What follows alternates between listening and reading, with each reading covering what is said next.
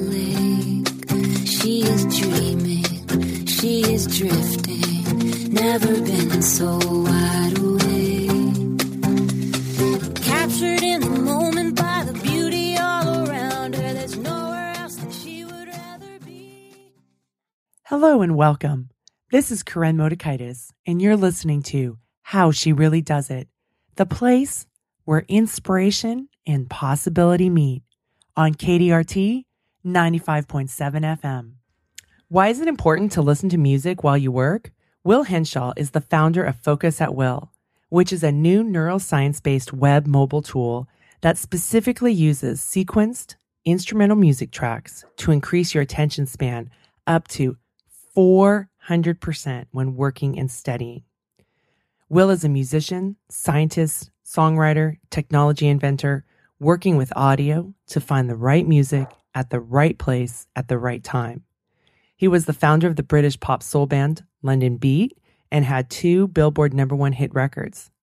He then went on to found Rocket Network, a Paul Allen Cisco funded San Francisco company, in 1995. And afterwards, he created a professional audio media transfer system, DigiDelivery, which he sold in 2003. Will has achieved notable global success both as a musical and visual artist as well as a technical inventor. Today, Will will share with us why Focus at Will will help you with work or study. Will, hello and welcome to my show. Hi, thanks a lot. That was quite an intro. Did I write that or did you write that? it was quite an intro. I wrote it. I put it together with your information. Mm. So, right. Thank you. And we also have Jeff Straw, who's the Focus Ninja in the background, who might be piping in from time to time throughout this interview. But I'm right. really fascinated with this company, Focus at Will, and why you started it. Well, as a musician uh, and a scientist, I sort of am equally left and right brained. Um, I've been really interested in how, how as a songwriter, I have a, an intuitive ability to put together a string of, of chords and, and words and, um, and melody to create something that somehow connects. And um, you, you, mentioned Londonbeat.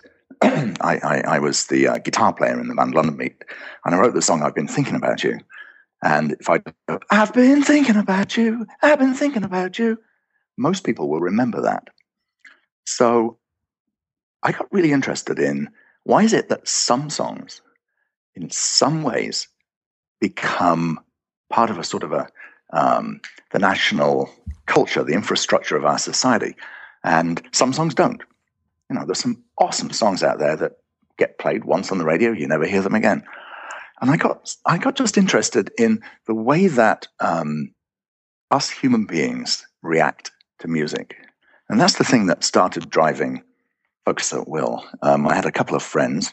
Um, ironically, one is Dr. Kiki Finch, uh, Dr. Kirsten uh, uh, uh, Kiki Finch is a, a nickname. Dr. Kirsten, uh, uh, Kirsten Sanford, who is from UC Davis, ironically. Um, and I think she used to be on your radio station doing uh, a science program uh, okay. at some point. She's a friend of mine, and it took her a long time to do her PhD, like it does. And I sat with her one day and said, Hey, um, I noticed you're listening to music while you're working. What is it?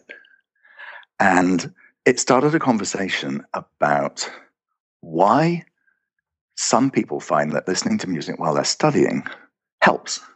What is it that's doing that? And then at the same time, I got very interested in Kindles. Um, it was an early Kindle. This would have been about, I guess, 2006 when I started this. And um, I noticed that when you saw people out with a Kindle, they in public, they nearly always have headphones in you know, you see on a plane, you see people reading, but they've often get headphones in. Mm. And um, another couple of friends of mine, both physicians, um, had, had also talked to me about how one guy said he had a Vangelis album that he used to listen to all the time, and it was his study music.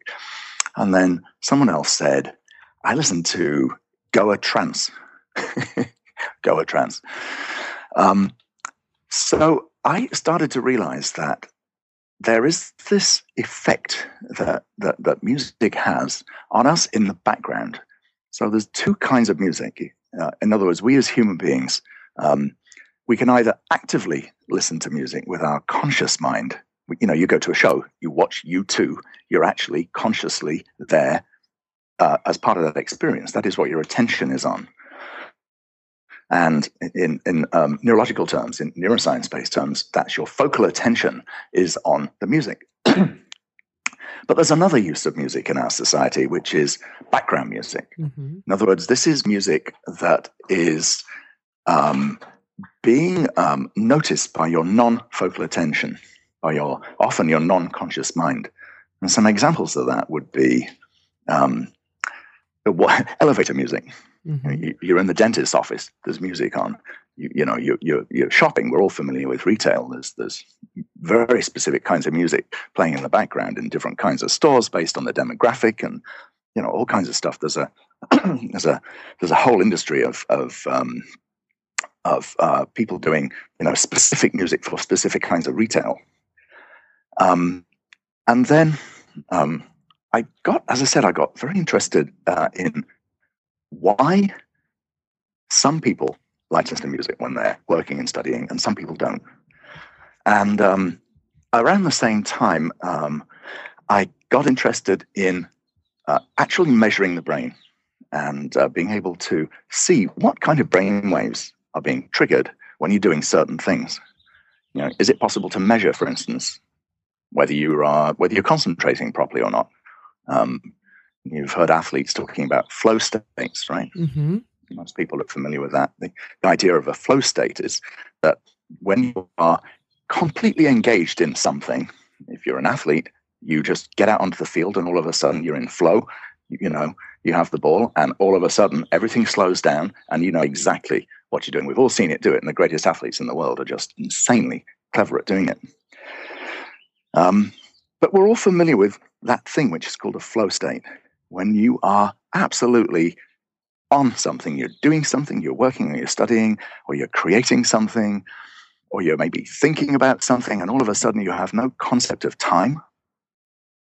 You're just in the moment. Mm-hmm. And we as human beings, when we're in a flow state, can achieve amazing things. Any of us can. Um, and um, I found there's a correlation between being in a flow state and being highly productive and being able to study effectively and being able to concentrate when you're doing something at work.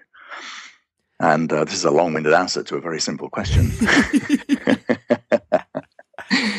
but the core of it is this I got interested in is there a way to find specific kinds of music that will help you get into a flow state for working and studying?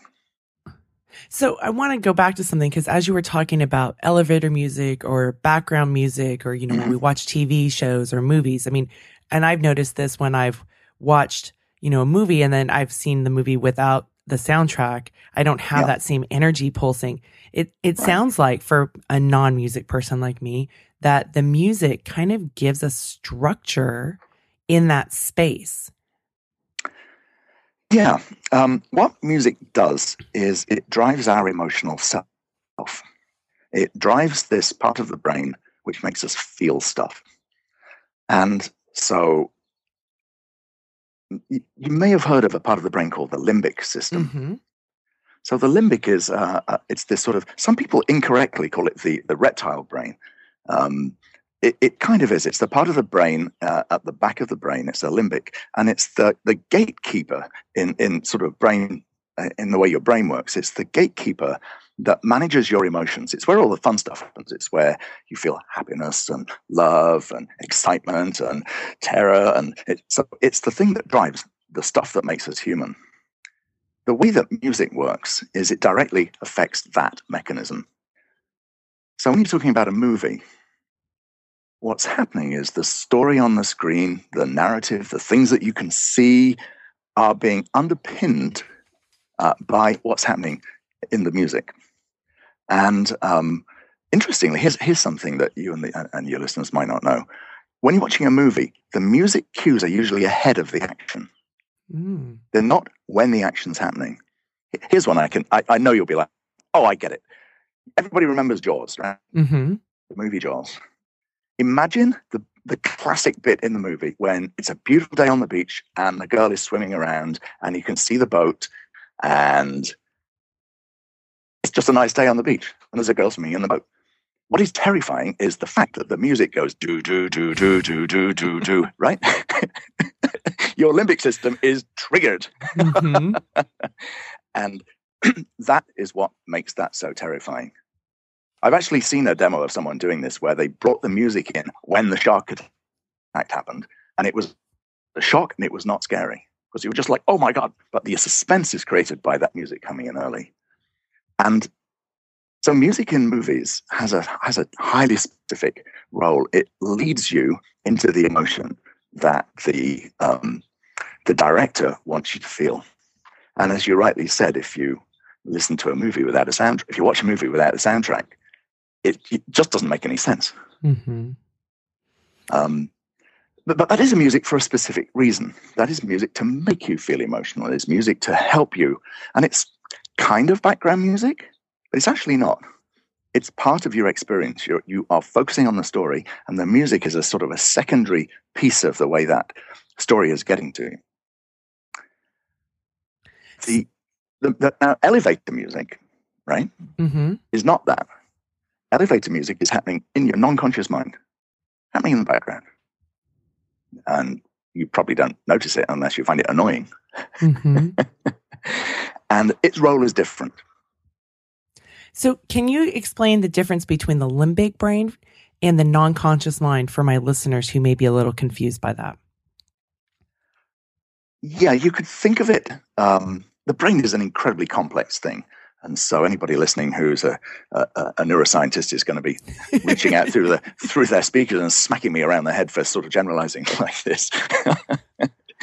um, but if you think about the way the brain works, like right now, I'm talking to you. I'm listening to what you're saying. I'm I'm standing here on my deck. Uh, in the background, uh, when I notice it now, I'm listening. There's some birds singing. I can feel the uh, there's a breeze. I'm in San Francisco. I can look out over the bay. Um, my non-conscious attention was aware of all of those things. My non my, my non-conscious mind was aware of all those things through my limbic system. But my conscious mind, in other words, me talking and thinking, is directed at you. Mhm. So we have these two pieces of our brain, and um, a, a good example, actually, of, of how this doesn't work well is people with autism.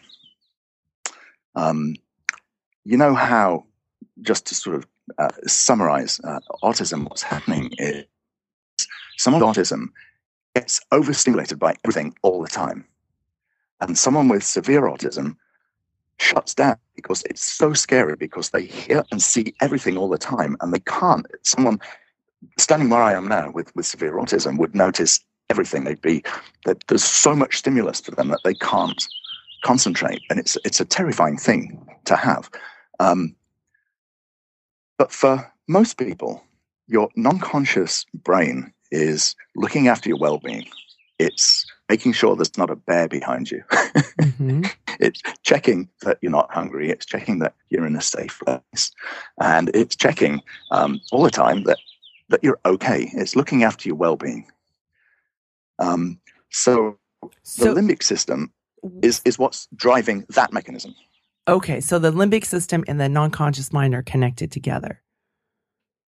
Again, if there's neuroscientists listening to this, they're going to be like reaching out. But yes, it's fair to generalize and say that. Okay. yes, okay. yes, that's exactly right. So the limbic is is how we react to music. We we we love that. I love that song. It, It's mm-hmm. your limbic telling you that. The link between Focus at Will, the music that we do, and the limbic is that we have found there is a very specific kind of music which is able to engage the limbic in a very specific way. Um, think about this. I, I, don't know if you have any kids, but anybody who does will be fami- familiar with this. You put the kids in the back seat, and then Mhm. you hit, then you hit, you know, you go to the beach. The kids in the back seat will be fighting. They'll be Mhm. like, "Are we there yet?" They're just completely distracting you. You're trying to drive, and in the end, like, "Guys, you know, what can you do?"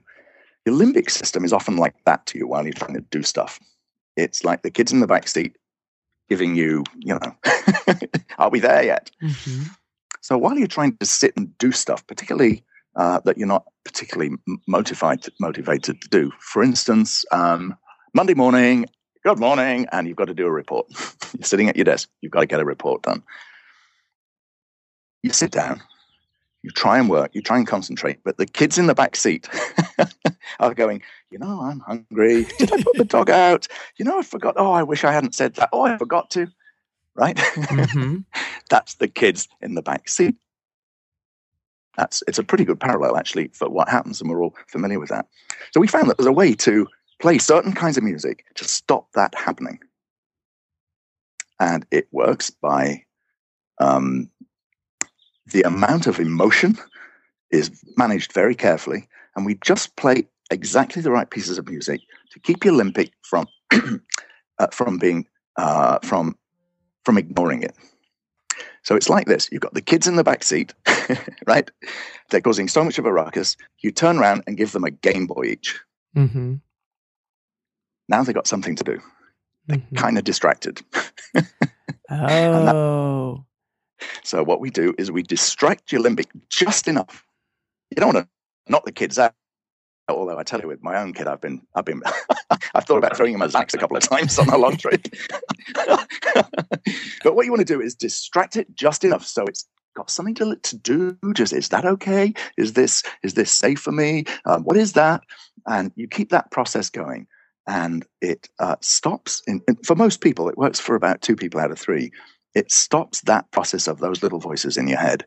Um, usually most people can work for about 20 minutes 25 minutes before you start thinking about other stuff um, we found that we can uh, as you see in the intro we, we found that some people can work up to 400% uh, about an hour and a half or, or even longer in a single sitting uh, by finding the right uh, kind of music on the on the system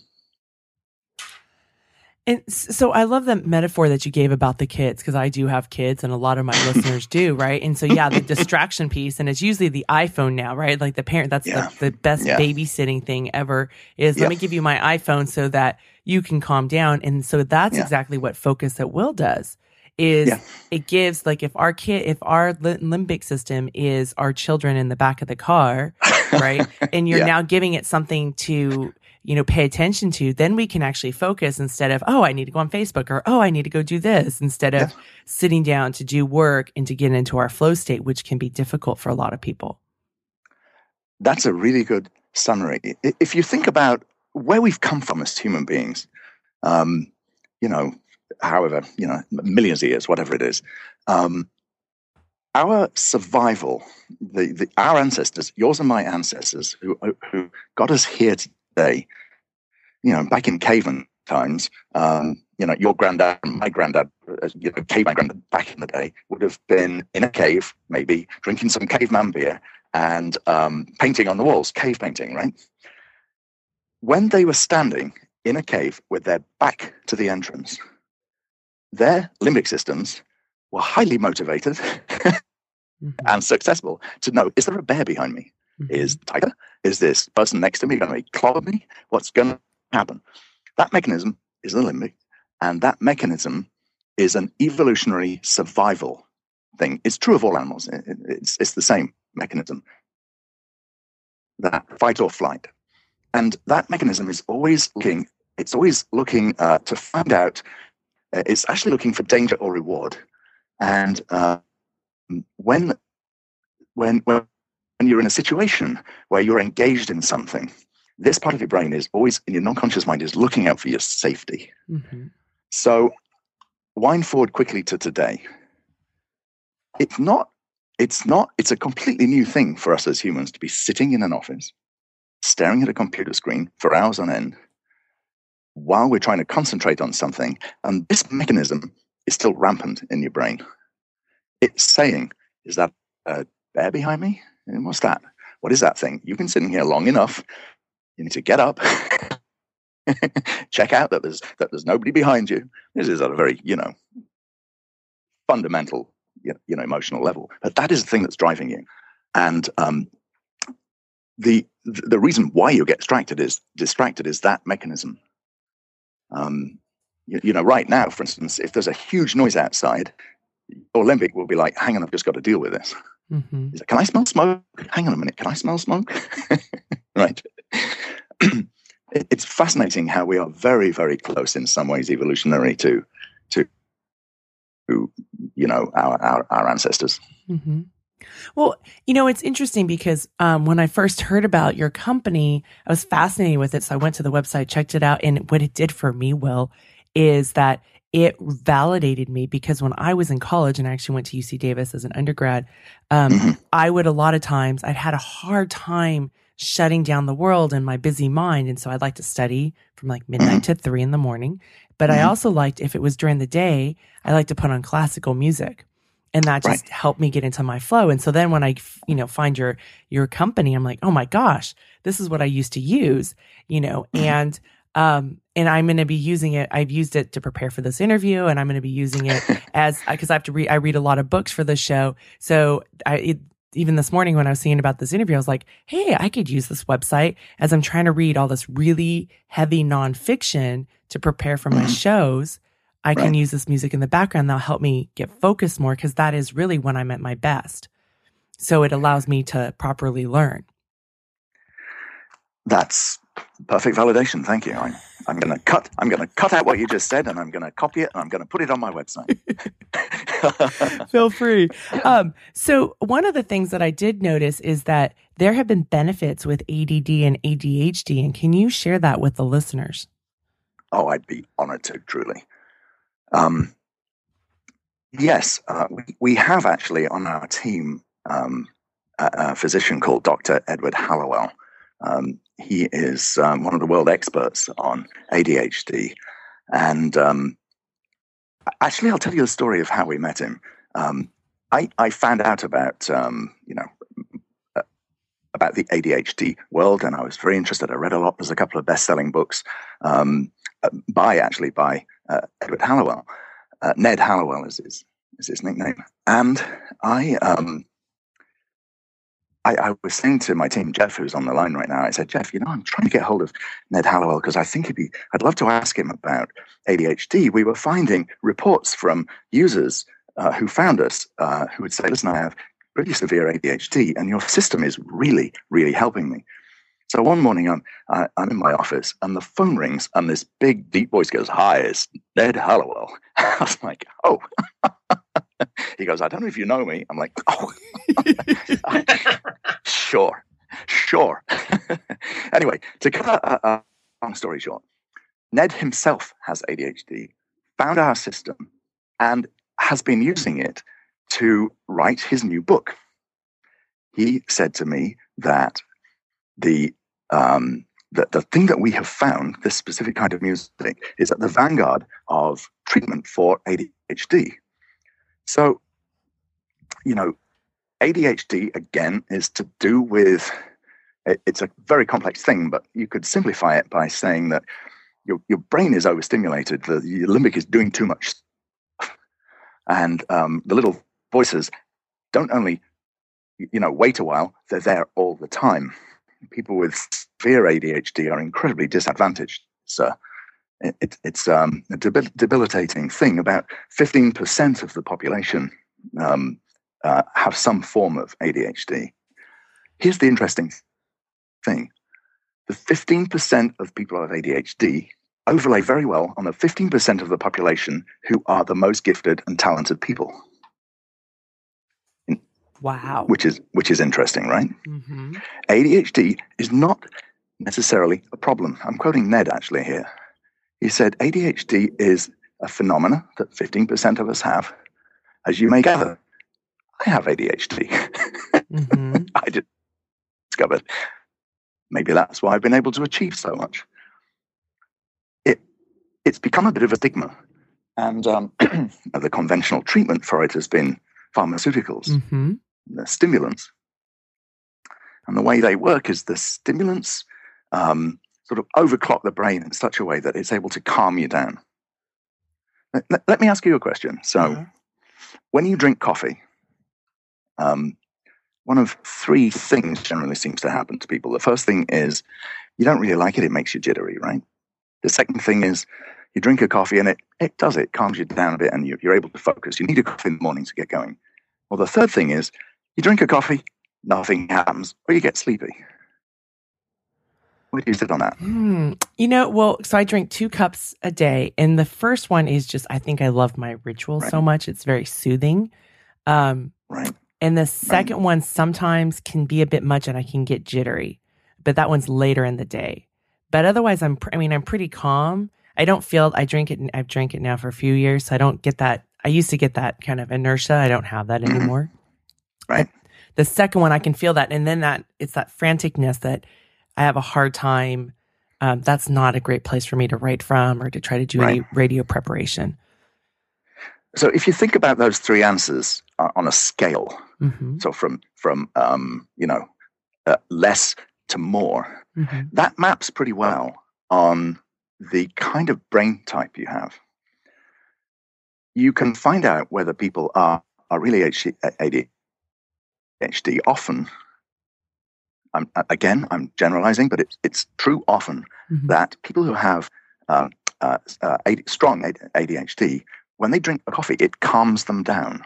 And in some extremes, they'll drink four or five coffees and get sleepy and go and have a nap. hmm Well, of course, caffeine's a stimulant. Um, the, you know, the, the Adderall and Ritalin and all of these um, pharmaceutical drugs are strong stimulants. And so a lot of people who have ADHD are, they find that taking a stimulant somehow overclocks the brain and slows them down and enables them to focus. Um, Ned Hallowell told me an amazing number. He said, um, trauma, people who work in trauma in emergency rooms, the medical personnel, um, or battlefield um, surgeons, are almost 100% ADHD. And what happens is when there's a huge amount of stimulus, when there's a lot of crazy stuff happening, they go into this kind of flow state. And everything, when they've got a lot of stimulus, a lot of things happening, they're able to really just deliver and be concentrate and just get things done. ADHD is not necessarily a bad thing. hmm So I- I'll just jump to the jump to focus at will. So we have found that certain channels on our system, certain kinds of music, have the same effect on your brain as those stimulants do. And so people with ADHD find that the up-tempo electronica, which is like uh, pretty intense um, uh, minimal techno music, and we have one channel in particular called ADHD, which sounds like jackhammers going off. it's it's impossible for some people who really need that super overstimulation. It calms them down. Someone wrote to us the other day and said that they like to listen to uh, our ADHD channel because it calms them down, and and they you know they like to rest with it. And I'm like, wow, people are weird. but Ned's um, Ned's um, uh, influence and uh, and advice and, and his role in in us uh, creating this has has been we are finding that um, people who take uh, st- the stimulants are very strong. Um, they, you know, anybody who who takes uh, Adderall or, or, or any of these things, there are a lot of side effects hmm you know, it affects your sleep pattern. Sure, you can focus. It affects your appetite. It affects your sociability. There's, a lot of things it affects. It's it's a form of methamphetamine, you, you know. Um, and we're finding that some people can listen to our system and they need less meds. That's a very Wow. tangible result. Wow. Very tangible, yeah. And and some people are saying that they're actually able to um, not use meds at all. So, of course, you know, as you know, I'm not a doctor, and I don't advise anyone listening Uh-huh. Well- to to, uh, to try this. But it, it, it, some people are reporting that that is the case. Will, can you repeat that again? You cut out it for a second there. So if you could repeat. So some people what? Some people are finding um, that they can use less meds, less of their ADHD medication when they're listening to the music on our system. And that means that there are less side effects hmm for them. Mm-hmm. There's, there's less of a, a chemical load on their system. And um, it's, it's a very exciting thing to be able to help people in a tangible way like this. We've got somebody. If I can hop in for a sec, we just Yeah. just a couple days ago. I've got a few of these up in front of me. This is Jeff. Uh, we had a guy write in that said that he wrote read an article by by Dr. Hallowell and said he was pleasantly surprised by the music choice that we have in our ADHD beta channel. And he's a diagnosed ADHD himself. He says he's surprised because it validates everything he's been telling people why I listen to dubstep music at my age. Doesn't tell us how old he is, but that's okay. Um, he says he tries to tell them it helps them concentrate, yet to neurotypicals, it seems to do the opposite. We've heard this time and time again. It's a really polarized response to that channel in specific because it's so much going on that for certain people, it's almost life altering in, in, in a really beautiful way because it does that. It lets them drown everything out that's going on in the background and really hone in on what's in front of them. But for some people, and including diagnosed ADHD and ADD people, it does completely the opposite. And it's really distracting and nerve wracking and, and upsetting. And, and so we tell them, you know, we, we, we knew going into this it was going to be polarized. It wasn't going to be for everyone. For the people it works for, by all means, keep using it. And uh, if sort of our more relaxing ambient classical alpha chill channels work, then we steer them back in that direction. But the, the other one, and I'll, I'll just read this verbatim because this one is a powerful one that's up on our site, but it's, it's worth sharing with your listeners real quickly. This gentleman wrote in and said, I just called my nine year old son in to take a listen. I didn't tell him which Focus at Will channel I was putting on. I simply asked him to let me know which channel made him feel relaxed and soothed, and which he felt like was more focused, uh, more focusing. His feedback was that the ADHD channel, which is the jackhammer one, right, and the spa nature channel were the most focusing, and the others were more sleep inducing and soothing. I decided to leave the ADHD set to high intensity on in the background while I asked him several more unrelated questions about deep subjects. He was way more engaged and articulate in his answers. I do not have ADHD. Listening to this music is very difficult for me, but it is the perfect example of just how differently we are wired, and that is very helpful to remember. But I'm going to have him listen with headphones on in his room. so that, that's the kind of response we've gotten from from our members. And it's just it's really moving for both Will and I. well, you know, and It, it really is. The thing is that like and i know a lot of parents and i know a lot of kids who do get put on you know medicines and parents are really apprehensive right to be put their child on pharmaceuticals. But if here's a tool out here that they can work with and and test out with i mean there's really no downside right? You test it out No. see how does how does it work. And if it does work or it doesn't work but you can go and test it out and just and see without the pharmaceutical repercussions Yes, uh, that's what Hallowell has been saying. He's he's um, he's a complete uh, advocate of what we're doing to, to his users. Um, something that I, I sort of related to this. Anyone who's got teenage kids will know exactly what I'm I about do. to say. right? they want to listen to their music while they're studying. Right? Mhm. I don't know if your kids do. oh yes Like, I want to do it. This is my music. I want to do it. Duh, it sucks, right? Well, we did some studies on um, measured. We, we did a clinical trial where we had uh, people trying to read something, listening to varying kinds of music of their choice, listening to nothing, and then um, listening to Focus at Will. And the, the, the net result of the study is that if you listen to music that you like, now I'll be very specific about that. This is music you can buy. This is music on the radio. This is R and B, rap, rock. It doesn't matter what it is. Music that moves you in some kind of way. If you do that, it is taking up a. Uh, it is engaging your brain. That's what it's for. That's why you like it, and it is an overhead on your on your cognitive thinking. For some people, it's as much as fifteen or even twenty percent it's like you know when you're doing a print job on your computer and it slows your computer down mm-hmm. it's like that um, the, the music which is the most engaging which is the music that you know snoop and rap it gets you on lots of levels um, is, is actually the most distracting. If anybody's ever tried to write a paper while they're listening to rap music good luck to them. You're going to be writing all kinds of things that you're hearing in the background. Um, so the message to people with kids is really discourage your kids from listening to music, the music they like, while they're trying to work. It, it really is distracting, um, which is where we come in. Um, if you like to listen to music, well, listen to the right music. Um, you know how music is, you know, what do we think of music? What is music? Well, it's entertainment, of course. It's um, it's this sort of common language we all understand. And we have a relation to it of, I love this track, I love that music, I love this album, I'm going to put this album while I'm doing this. If you love this album and you put it on while you're trying to do something, part of your brain is loving that album, distracting you. Mm-hmm.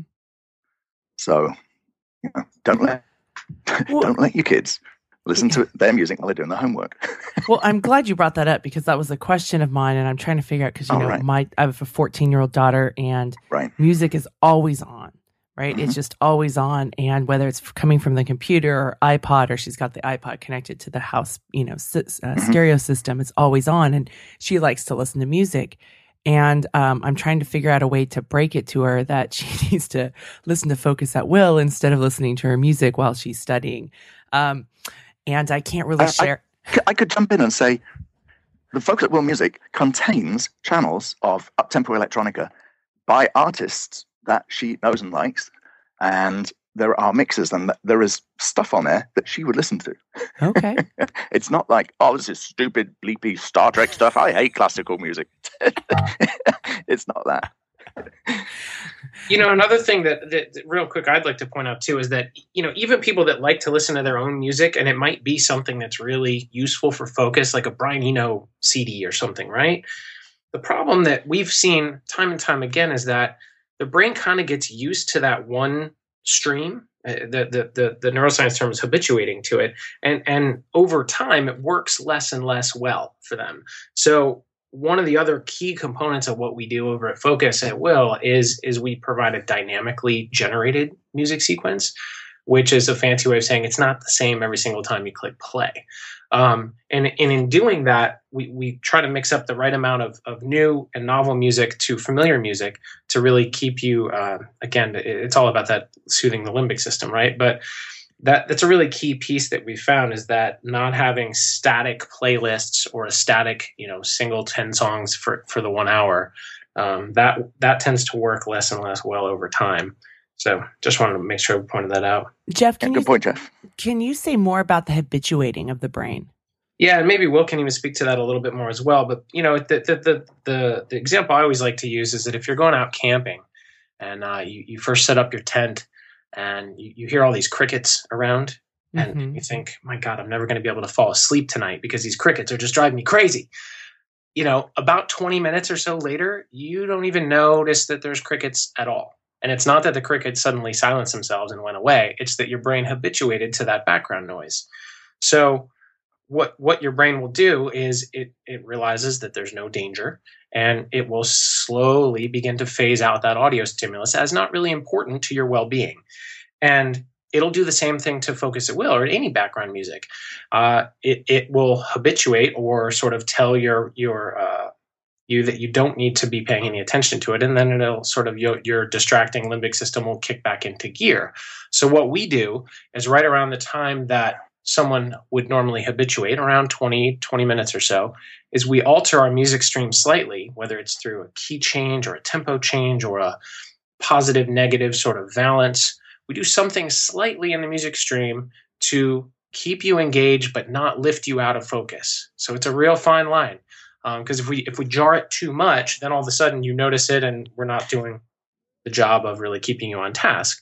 And if we don't if we don't move the meter enough your brain starts to tune it out and then it just becomes you know like an ocean sound or something in the background that's easy enough to uh to ignore.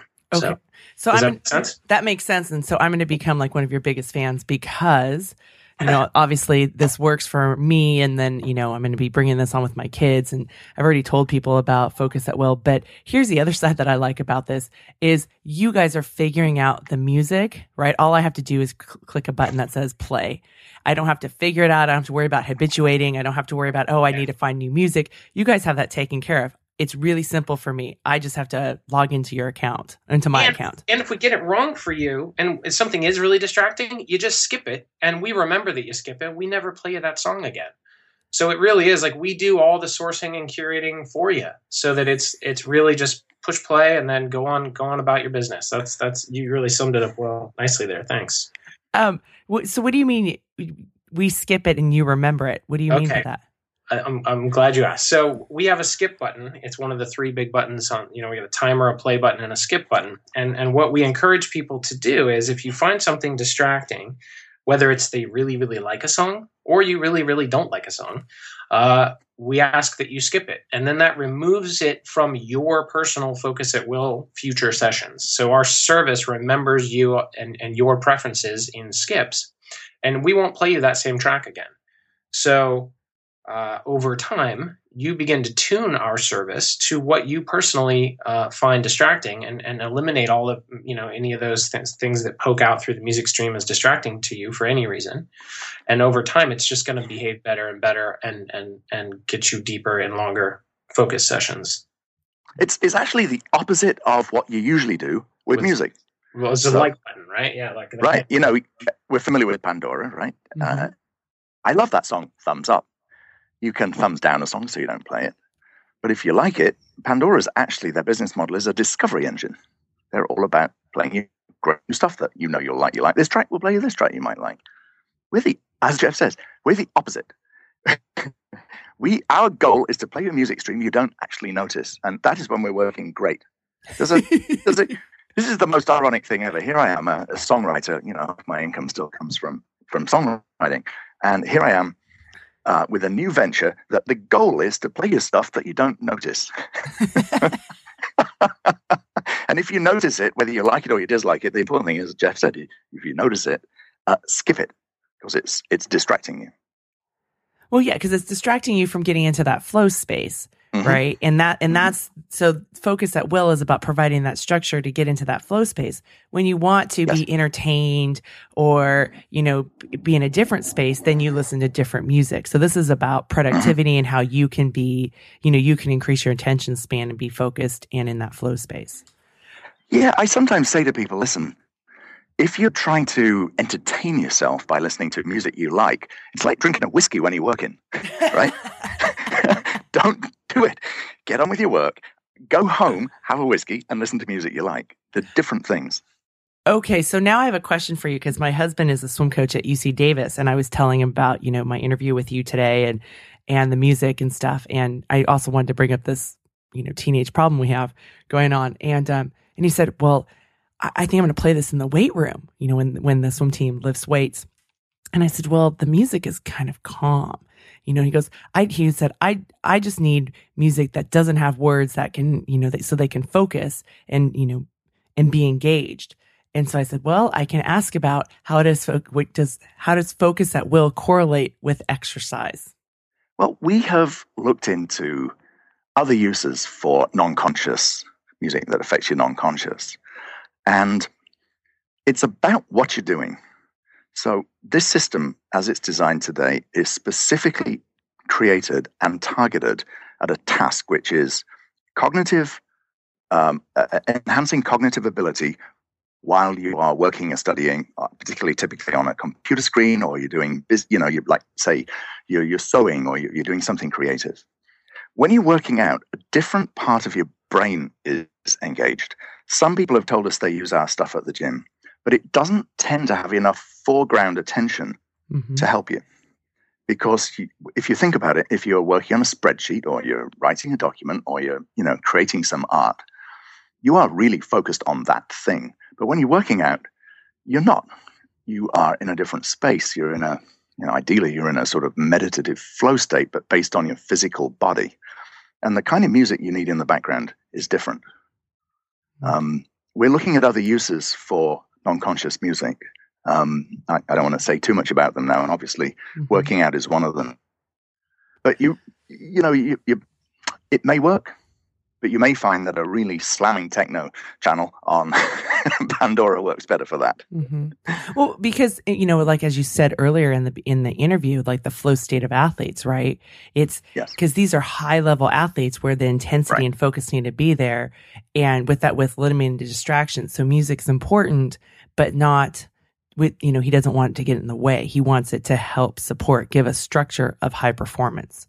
Yeah, there's actually um, a measurable uh, state for high level athletic performance, and it's called a high alpha, high beta state. There, there, you, know, you and your listeners, you, you, probably heard people talk about alpha, beta, theta, so on. Mhm. The brain, the brain has, the brain is incredibly complicated and gives out, you know, millions of frequencies at the same time.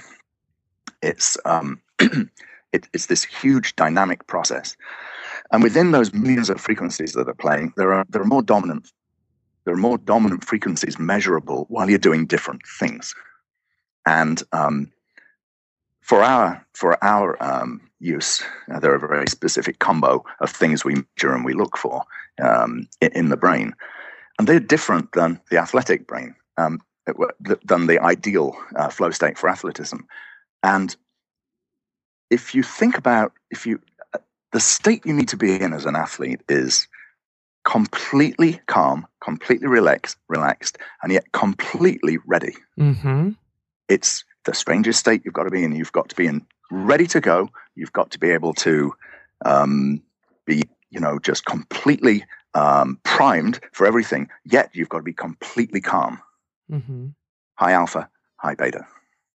And um, when you see, you know, when you see astonishing athletes, uh, you know, back in the day, Michael Jordan, when you, when you saw these guys, uh, Kobe, the, I mean, when you see them just before they go on the on the court, you, you're just like you're aware he's almost in a zen state, Mhm. but he's he's not like a it's not like a, a a monk sitting there chilling. He's like a, you know a killing a killing machine Mhm. in a zen state, which is a true warrior stance. You know. hmm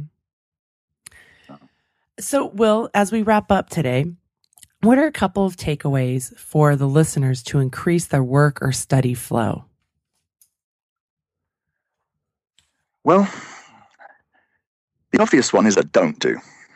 Don't listen to music you like while you're trying to work or study. Okay. Different when you're working out. Hmm Sometimes music you, you like can be very, very um, helpful. But for work and study, don't listen to music you like.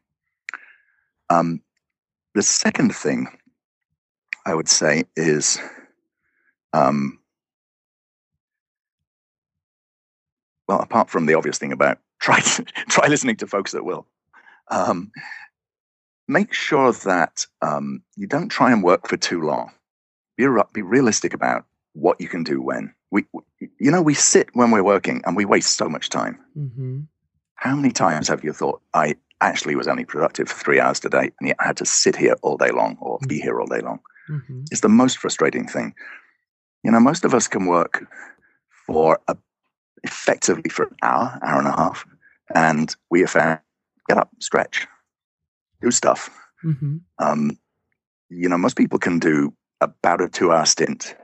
If you think about a normal workday, you know, it's eight till ten. You have a coffee, and then maybe ten fifteen to twelve fifteen lunch, and then maybe you know two o'clock to four o'clock, and then maybe four o'clock to six o'clock. That's four two-hour stints. hmm And yet, when we've got a deadline, we often just sit there and grind away. hmm Yeah. Yeah. No, I think that's I think that's really important for people to understand 60 to 90 minutes. And that's something I'm getting better at being conscious about, right? Like, okay, get up, go do something else, take a break, and then come Yes. back. Or or even do stuff and then I notice my own creativity flows. You know, this even was even happened yesterday when I was thinking about I had a couple interviews to do today. What is it that I want to do? So instead of sitting in front of the computer, I went and did some mundane stuff to let the creativity flow through my brain. That's right. That's right. Well, Will and Will and Jeff, thank you so much for being guests today and sharing uh, focus at Will with my listeners. Thank you. I love, I love talking to you. Thank you so much. All right. So we talked about neuroscience in that show, and we also talked about um, music and how that could be beneficial in the habituating that Jeff talked about. And, you know, one of the things is that I think it's really important. There's all these great tools, right? There's so many tools out there. I constantly get in my inbox a number of tools that we can use to improve ourselves, right? That this is going to make it better. And there's a few things that I always kind of apply when I look at this so I don't get overwhelmed because I can't use all the tools, right? Like if you think about your kitchen and your kitchen has lots of tools, which are the ones that you use all the time? Which are the ones that are special tools that are used just for a certain item or maybe a certain recipe? And which are the tools that the idea sounds fabulous, but the reality is it's in the corner of a cabinet buried deep inside because it's a pain to clean or it's too much work or there's a lot of frustration that comes with it. So anytime you test out tools, I just invite you to come from this place of, you know, this compassionate observer where you can go and say, Hey, I'm going to try this. And will this work for me? You know, and, and then start to, you know, you can't try it just once. Um, it's, it's about, I like to practice something for about a month to see, okay, does it work into my flow? Can I build it in? Or is this something that is, you know, actually taking away from my life? So, you know, a month is a good amount of time to kind of test something out and see. But one of the things that becomes so important, and I find this with my clients, is that coming from a place where you're rooted, not in this dictator, you must do this because, you know, Corinne and Will talked about this and it will be so much beneficial, maybe up to 400%, right? You, it's, we don't want, like, if I talk to myself in that way, what I've realized is that it triggers my wild child because I'm like, you're not the boss of me, you know? And it's the, it's so funny because I just realized this recently when it came to sleep. When I was a teenager, my dad had said that why would you spend a third of your life? Why would you waste a third of your life is sleeping? That highly influenced me for a long time, even till just recently. And I know the research now and I understand how important it is to get 79 hours of sleep. But for so long, especially through my 20s and my 30s, I was trying to only sleep four hours a day because there was all this stuff to do. Why would I waste my life on sleeping? Well, that didn't really align very well with my own personal health. And now that I know the research, there I was still and what and I've been practicing sleep and I've been much better at it. I could notice the resistance that was coming up inside of me. And I would want to stay awake. And then so then I found a way to kind of trick myself. And I said, Oh, there's just so much that I love to do. Isn't that awesome? And I just want to use more time to do that. That was my sell job to myself and what my way to justify not sleeping, right? Or, or pushing it a bit, maybe sleeping six hours. So I'm better than the four hours a night, but let's just do six. When I know that ideally I get it set about seven hours to if I can get eight, that's, I'm in a sweet spot, right? Happier, easier to be around, not as short. So, but I was struggling with that. And then I realized it was because I was rooted in this place of dictator. I would look at that research, what I love, which I love so much. I love research. You know that from listening to the show and the guests that I bring on. So I love the research know that it's important to have seven to nine hours of sleep. I have the evidence that when I sleep more, I just do better. My life is better. I feel better. I really like that aspect. But I was still not sleeping seven to nine hours because I was rooted in that place of dictator. Once I realized that, because what happens is anytime I'm in that place of dictator, you should be doing this. This is good for you right? Is that parental voice. My wild child kicks in and goes, let me show you who's the boss of me, right? So my big thing that I practice to be aware of is to not get triggered from a dictator and to not have it as a dictator's voice. And it's about looking at that research and saying, okay, here's this information. This is great. You know, here's how I want to live my life. Here's how I want to feel. What are the things that I want to do? Not see, notice I didn't say the word should. What are the things that I want to do that will help me live in line with the way I want to live my lifestyle? You know, that live in line with my values. And so just recently, and I was learning from my kids because for since the day they were born, we've been very adamant about sleep and we understand how important sleep is. And so my kids have learned that. And it was like a Friday night and like everybody was going off to bed early. And I, and I thought about it and I was like, wow, our family value is to sleep. And here I am rebelling against it like some teenager or some little kid who's like, no, no, let me stay up. And then I thought about that and I'm, I'm a real big values person. So I was like, oh, okay. Well, yeah, I, I want my value to be about sleeping because that's a part of, you know, my new mantra of I'm a person who takes care of herself. Right. So when I did that, it was so interesting because I really believed it. It's not something that I'm lying to myself about. It's aligned with who I am. It's aligned with my, as Martha Beck would say, my essential self. And I sleep. I go to sleep. There's not the struggle at night. There's not, oh, I need, what else can I find to watch on Netflix or how, you know, let me go on Facebook and be numbing. There's none of that. It's, it's so much more like what I said in my newsletter a few weeks ago. It's very deliberate but it's in line with my mantra I'm a person who takes care of herself. So I give you that as an example as we talked about the neuroscience and the music and will it focus of being possibly a tool that can help you. Just I invite you not to come at it from a place of dictator because I know with my clients, they also like to be the boss of themselves. And anytime that something, you know, it's like they read something, it's like, oh, I should do this because then I'd be so much better. And then they have guilt and they have shame, right? And all that stuff just becomes this downward spiral. And so it's how can you take this research and take those nuggets and then see and test it out and apply it in your life and be rooted in a place of either love or wholeheartedness right? Where it's about taking care of yourself. It's about connecting with your body. It's like about connecting with your life so that you are living in a life that can allow you to truly flourish. And that is really my intent is that how can we get to a place where we can truly flourish? One of the things that I know that's important for me is sleep, right? Another one is I really like this idea of having music and it makes a lot of sense because when I was in college, I would always throw on classical music and that helped kind of calm my brain a bit and then allowed me to get focused.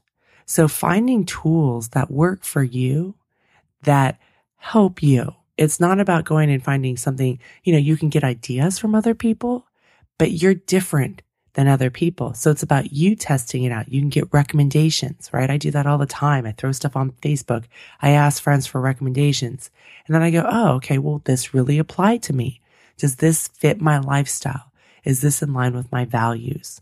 Right. So you can get those outside resources and then test it in that to see how it aligns with you. There's no blueprint out there, right? You know that if you've listened to my show, I talk about that very adamantly. So it's about testing things out to see if they work for you and being rooted from a place of love for yourself or from a place of wholeheartedness, if love is a tricky word, right? Being rooted in that place instead of being rooted in that dictator. Because anytime we're in that dictator, the wild child comes for a wild visit. I invite you to get rooted in that place of love and wholeheartedness as you go and test these things out.